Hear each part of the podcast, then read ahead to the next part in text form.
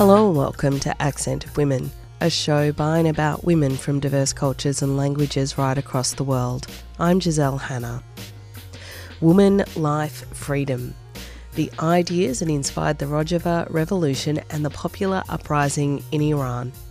That's the topic of this week's show and next week's. Nilüfer Koç, Executive Council member and spokesperson for the Commission on Foreign Relations of the Kurdistan National Congress, shares some of the new ideas inspiring the Kurdish led feminist and green revolutionary movement that has liberated north and east Syria, or Rojava, and it spread to other parts of Kurdistan, including Rojhelat, which is East Kurdistan, currently known as Iran. Koç, who spent most of the period from 2013 to 2018 in southern Kurdistan and Rojava, explains in this talk how the active and autonomous participation of women in all fields of society and politics, a core objective of the revolutionary movement, relates to respect of nature and ecology. She gave a keynote address at the Eco Socialism Conference held by Green Left Weekly and Socialist Alliance on the weekend of the 1st and 2nd of July. Here is that keynote address. Well, I will try to share a little bit the brief history of uh, how um, the Kurdish movement um, discovered uh, Jinjian Azadi Women Freedom Life so, uh, as Peter was saying by the introduction, that Australia belongs to the Aborigines, and so we are in solidarity with their move for decolonization. So we have a similar history, and Jinjian Azadi is uh, one of the resistance against actually colonialism. So it's not different than the history in Australia. Uh, particularly these days, we are preparing ourselves for um, conferences and events in the city of Lausanne in Switzerland, because uh, in 22 days, the treaty, the so-called tr- peace treaty of Lausanne, uh, will become um, 100 years. So we are now trying uh, to organize, mobilize Kurds everywhere to stand with us and uh, act against uh, the Treaty of Lausanne and protest the Treaty of Lausanne because it's the treaty which actually divided the country of Kurdistan. So the treaty was signed after the First World War by the victors of the First World War, led by the uh, uh United Kingdom of Britain.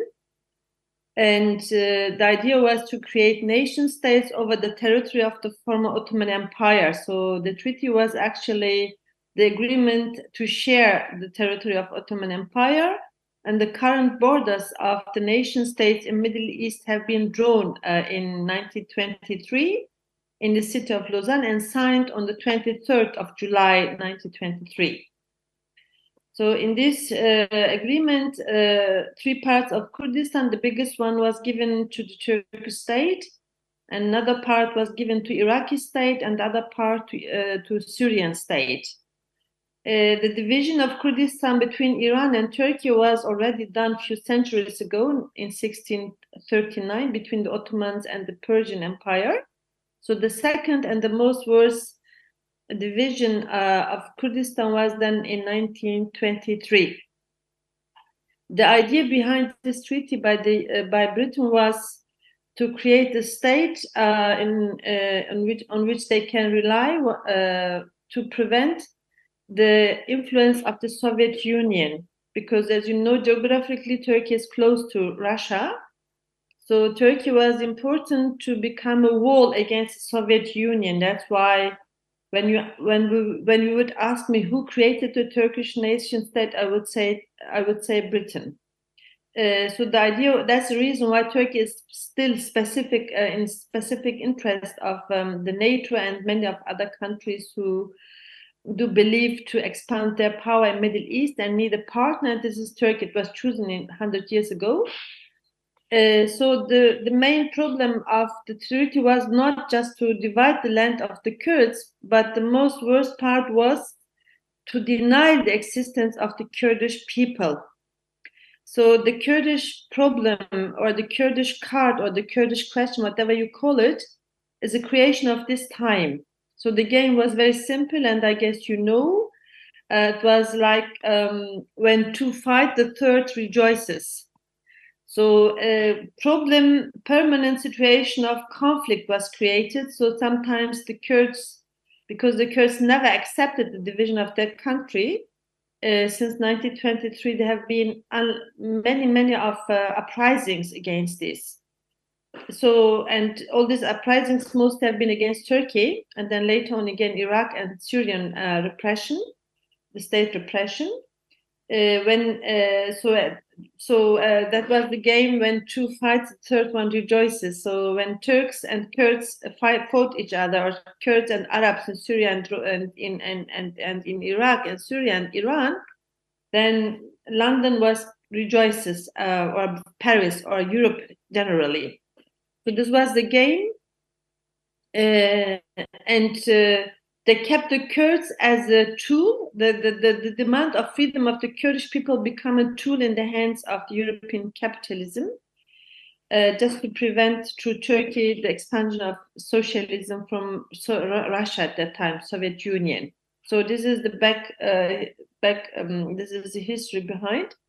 So and Kurdistan um, become a colony of then four states and exactly 50 years ago, on 20 on in in Nevruz, on Nevruz Day 1973, when Öcalan uh, had his first meeting with some of his comrades at university in Ankara, the first time when he said when he said that Kurdistan is a colony and uh, there's a need to start the struggle for, uh, for against colonialism. So that's why when you look in the documents of the Kurdistan Workers' Party, PKK, they will say our revolution is 50 years old. So that's the beginning point. So, and in Kurdistan itself, uh, so the Kurdish people have been colonized by Arabs, Turks, and Persians. But the Kurdish women uh, internally have been colonized by patriarchy, by the men. So there's double oppression on women uh, so this is another part of uh, history you have to know when we speak about Kurds and uh, to better understanding why Jinjian Azadi became a slogan for the revolution. So these are some important steps in the history to know. And the other other important point is that uh, before uh, Treaty of Lausanne, the Arabization through Islam, uh, 100, 1,400 years ago, have been also part destructive, destructive uh, on the matrilinear uh, culture in the Kurdish society. So, because Islam, uh, 1,400 years ago, was a, a tool of uh, Arab expansionism in the region. So, it was influencing also Kurdistan, and it led to uh, the change of the role of women in the Kurdish society. So because uh, traditionally uh, the Kurds had strong elements of matrilinear society. So first restructuring through Arabization, and then later on through the Treaty of Lausanne. So Lausanne was the most worst part of our history in the last century because uh, permanently, systematically, three uh, pillar, three uh, steps have been done in Kurdistan. The first is genocide means ethnic cleansing uh, of the Kurdish society. Secondly, parallelly to genocide, feminicide.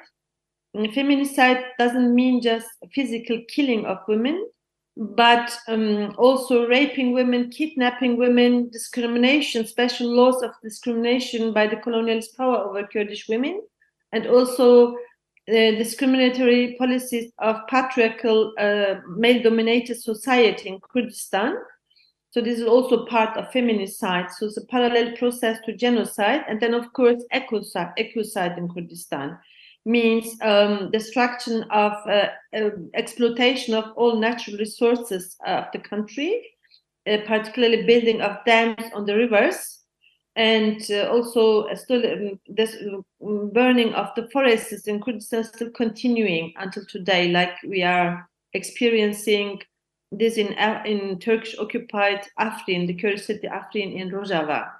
So ecocide is a part of colonialism, uh, which has been committed in the last century. uh, in Kurdistan, the level was achieved that um, the matrilinear ruled society turned to, pat to total patriarchal society. True colonialism have been oppressing Kurdish women. There's uh, from hostile uh, nation states, Turkey, Iran, Iraq, and Syria, and also the um, through Arabization and glor glorification of the man uh, in the Islamic rules so women have been become then another colony of men. So that's why uh, in the natural, so the elements in the matrilinear society of the Kurds, in this historically women have been the symbol of life. Jin and Jian have been together because the roots of the terminology of Jin and Jian are the same. Women and life are the same. But because of colonialism, the things changed radically. So women, the between women Jin and Jian there was a gap. So between life and women, a uh, gap come up. So and this is the question in 19, 1887 when Öcalan for the first time says, well, the Kurdish society is a mother-ruled society. Why? Uh, the the part the vital part of being women life is distracted in kurdistan uh, in the uh, in, in the in, in amongst the women why there's a gap between life and women why women and death are close to each other killing women murdering women raping them kidnapping them or through some customs which have been uh, influenced by arabization uh, women and death are more close than women and life. So Jin and Jian have been separated. So this is the question in in on in April 1987. Uh, so and then the question is how to uh, fill the gap between Jin and Jian. For that, uh, the idea is to organize women, awakening women. So the PKK's revolution um, start to awakening the Kurds from colonialism, but also in this revolution, awakening the women for women's li liberation. So it's a starting point to fill the gap between Jin and Jian. In 1994, then for the first time, the terminology of Jin Jian is used as such. And from 1987 until 1994, so there's a process in which women start to uh, organize themselves. And it's a time period when, after the collapse of the Soviet Union, Öcalan was terribly busy to questioning the reasons for the collapse of so real socialism. So, in the parallel process, when he's questioning ideologically, theoretically, the reasons of the collapse, so more and more women are joining his movement. And he's looking for his proletariat and the women said well we are the proletariat we are here. So um, and he, the women uh, participation of women in this movement helped him to find his proletariat in the new form of a new socialism uh, um, i would say kurdish socialism. So and uh, he then was the one who was standing always next to women and women have been the one who have trusted him so much. So they the women's freedom movement helped him to find the reason of the collapse of socialism because it was not recognizing the women as a colony during the history of capitalism feudalism whatever when you look in historical material materialism of marx the periods of time so there's no specific space for analyzing the circumstances of women uh, through the whole history. It has been done by other socialists, but not that much like Öcalan is focusing on women. So as I said, in 1994, uh, so women um, had their army already in 1993 uh, and start to fill the gap between Jin and uh, between Jin and Jian. And then the parallel question is okay, now we are uh, women, we exist uh, as women, and we have a history uh, in Kurdistan and Middle East. So uh, for that, several academies have been founded in the mountains. Uh, so uh, in the women's armies, you, you mustn't understand the army as a military unit. No, the army was just um, uh, because it was happening, all the process happening in the mountains, and since you are under attack of the hostile forces, you have of course to protect yourself in self uh, regarding self defense. But the main purpose of the army was to offering women space for education, for training, um, um, studying the history of Kurdistan of women, not just in Kurdistan but uh, globally or internationally. So this was important to that women came back to the matter, matrilinear societal um, culture in Kurdistan. Uh, so that was offered by by uh, by the units in the women's army in the mountains. So if I speak about the women's army, you shouldn't understand it just military issue. So it's a uh, it because you, there was no space to organize women in the cities and in the villages because Kurdistan was uh, occupied is occupied by uh, four states. So they, they haven't allowed you any space to use for education. Uh, that's why the mountains have been the only places uh, where they got opportunity to organize themselves.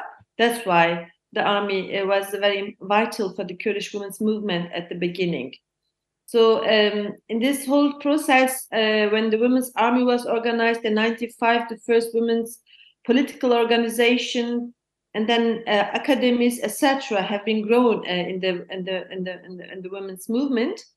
And then the parallel question from 95 onwards was, okay, women and life belongs to each other, uh, but what kind of life? So uh, what, what does it mean uh, to live? uh, what kind of life do we want? So the secret was, of course, freedom, a free life, azadi.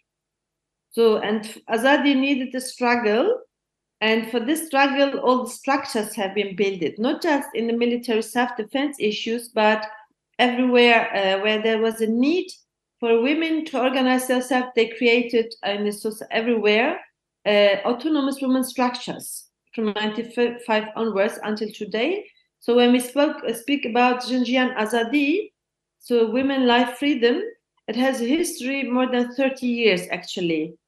And to find a free life, or still the revolution is continuing for freedom of uh, women. And this is a not the, the, the freedom of women is not just the issue concerning women, because uh, we have found in the history after the Kurdish revolution in the last 50 years that single women in the Kurdish society can make radical changes, uh, revolutionary changes in the society, in a patriarchal society. Imagine 40 years ago, where women have been seen as um, housewives or those as slaves. So, uh, such a kind women is organizing people, talking to them about the colonization of Kurdistan. That was incredible at that time. So, which led then uh, faster changes in the societies. You can organize conferences, seminars, telling the people, well, Kurdistan is a colony, so we have to look for our liberation. So men can do this. It wouldn't be so much effect, effective if a woman is doing this in patriarchal, male-dominated society. So um, this is the particular specific point of the Kurdish revolution that women are playing a key role in social revolution, in changing of the society, overcoming the elements and customs and culture of, of uh, patriarchy as a grand godfather of capitalism. So the Kurdish women's movement is actually the main power, the main ideological power of the of, of overcoming capitalism which infiltrated the society through male domination uh, and religion and other forms. Uh, so that's why it's a different art of revolution in this century. And as we have seen, uh, it led uh, also um, to uh, overcome a new wave of uh, new new colonialism of the region through proxy elements like Islamic State, Taliban, whatever you call it, or Boko Haram. So this is the new wave of colonization of the region with the highest peak of using uh, religion as a tool. It's nothing else than creating again mm, the control of patriarchy over the societies in Middle East. And they try to do this particularly in Kurdistan uh, because uh, they have known that the Kurdish women have been already changing the society radically. So through building of mosques in, in, in all parts of Kurdistan, they couldn't bring back uh, the, the culture of house, housewifeification. So the women have been always on the streets. So because the Kurdish women's movement slogan is getting out women from the houses, ending the culture of housewifeification. So, and Turkey, for example, during the time of, of Erdogan, they have built 10,000 mm, mosques in which the imams prayed or applied to the man, get your wives back to home. Or the same is happening in Iranian Kurdistan. And also Saddam did the same. Through Islam, they tried to uh, use the Kurdish men against the women because they knew that there's a hidden power in the Kurdish women as those who have been protecting during thousands of years the Kurdish culture, language, because um, through women the history was given by oral um, mm, oral traditions. Uh, so they have been the one who kept the uh, Kurdish culture alive. So the women. That's why there was a specific policy by Saddam today in Iran, in Iraq, and also in, in Syria and also Turkey the specific systematic policy of feminicide against Kurdish women. If you want to destroy the Kurds, you have to attack first the women by different manners. Um, so, and with the Kurdish revolution 50 years ago, this the process uh, of the Kurdish women, the, the stand, the position of the the, the roles uh, which the society gave the women has changed radically. So that's why through uh, Islamic forces, so-called Islamic forces like ISIS they want to get back, um, bring back the women to the houses, to the or to make them slaves in their in the homes again. So and the revolution in Rojava showed that it was too late for those who had this kind of strategy to colonize again the Kurdish women because they already had a lot of experiences and they gained self-confidence and had their own female um, perspective they had their own armies, their political parties, their academies, their and then later on their jineology, the science of women. So it was not uh, easy, and women uh, they understood this primarily. What uh, what is the story behind uh, this kind of proxy groups of Islamic State or the Wagner, whatever you call it, the paramilitary um, instruments, because these have been used as so, against the societies by first attacking the women and in this, that was incredible in 2014 when female fighters in Rojava and also in Sinjar, because uh, again, history repeated itself against Kurdish women uh, in the case of Yazidi women in Sinjar in 2014. As you uh, still remember, thousands of women have been uh, kidnapped and uh, sold on the slave markets. But before the, before ISIS did this, did this in Sinjar, it was done in 1925 by Turkey in northern part of Kurdistan. Later on in 1937, when the rebellion of Dersim was um, um, beaten terribly by with 70,000 deaths. So at that time, hundreds of young of Kurdish girls and women have been sold as trophies uh, to the Turkish soldiers and high-ranking officers. That was Nilüfer Koç, Executive Council member and spokesperson for the Commission on Foreign Relations of the Kurdistan National Congress. She was delivering a keynote address at the Eco Socialism Conference hosted by Green Left Weekly and Socialist Alliance over the weekend of the 1st and 2nd of July. On the program next week, I'll bring you the concluding part of that keynote address.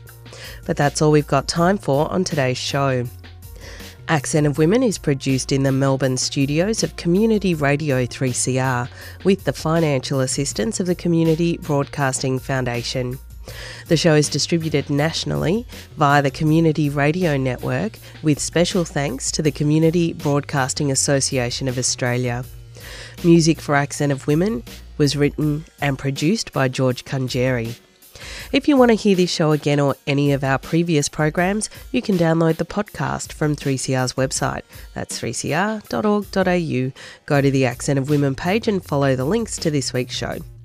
If you want to get in touch with the producers of the show, you can write to us at accentofwomen at gmail.com. Thanks for tuning in. I'm Giselle Hanna, and I look forward to your company again next week.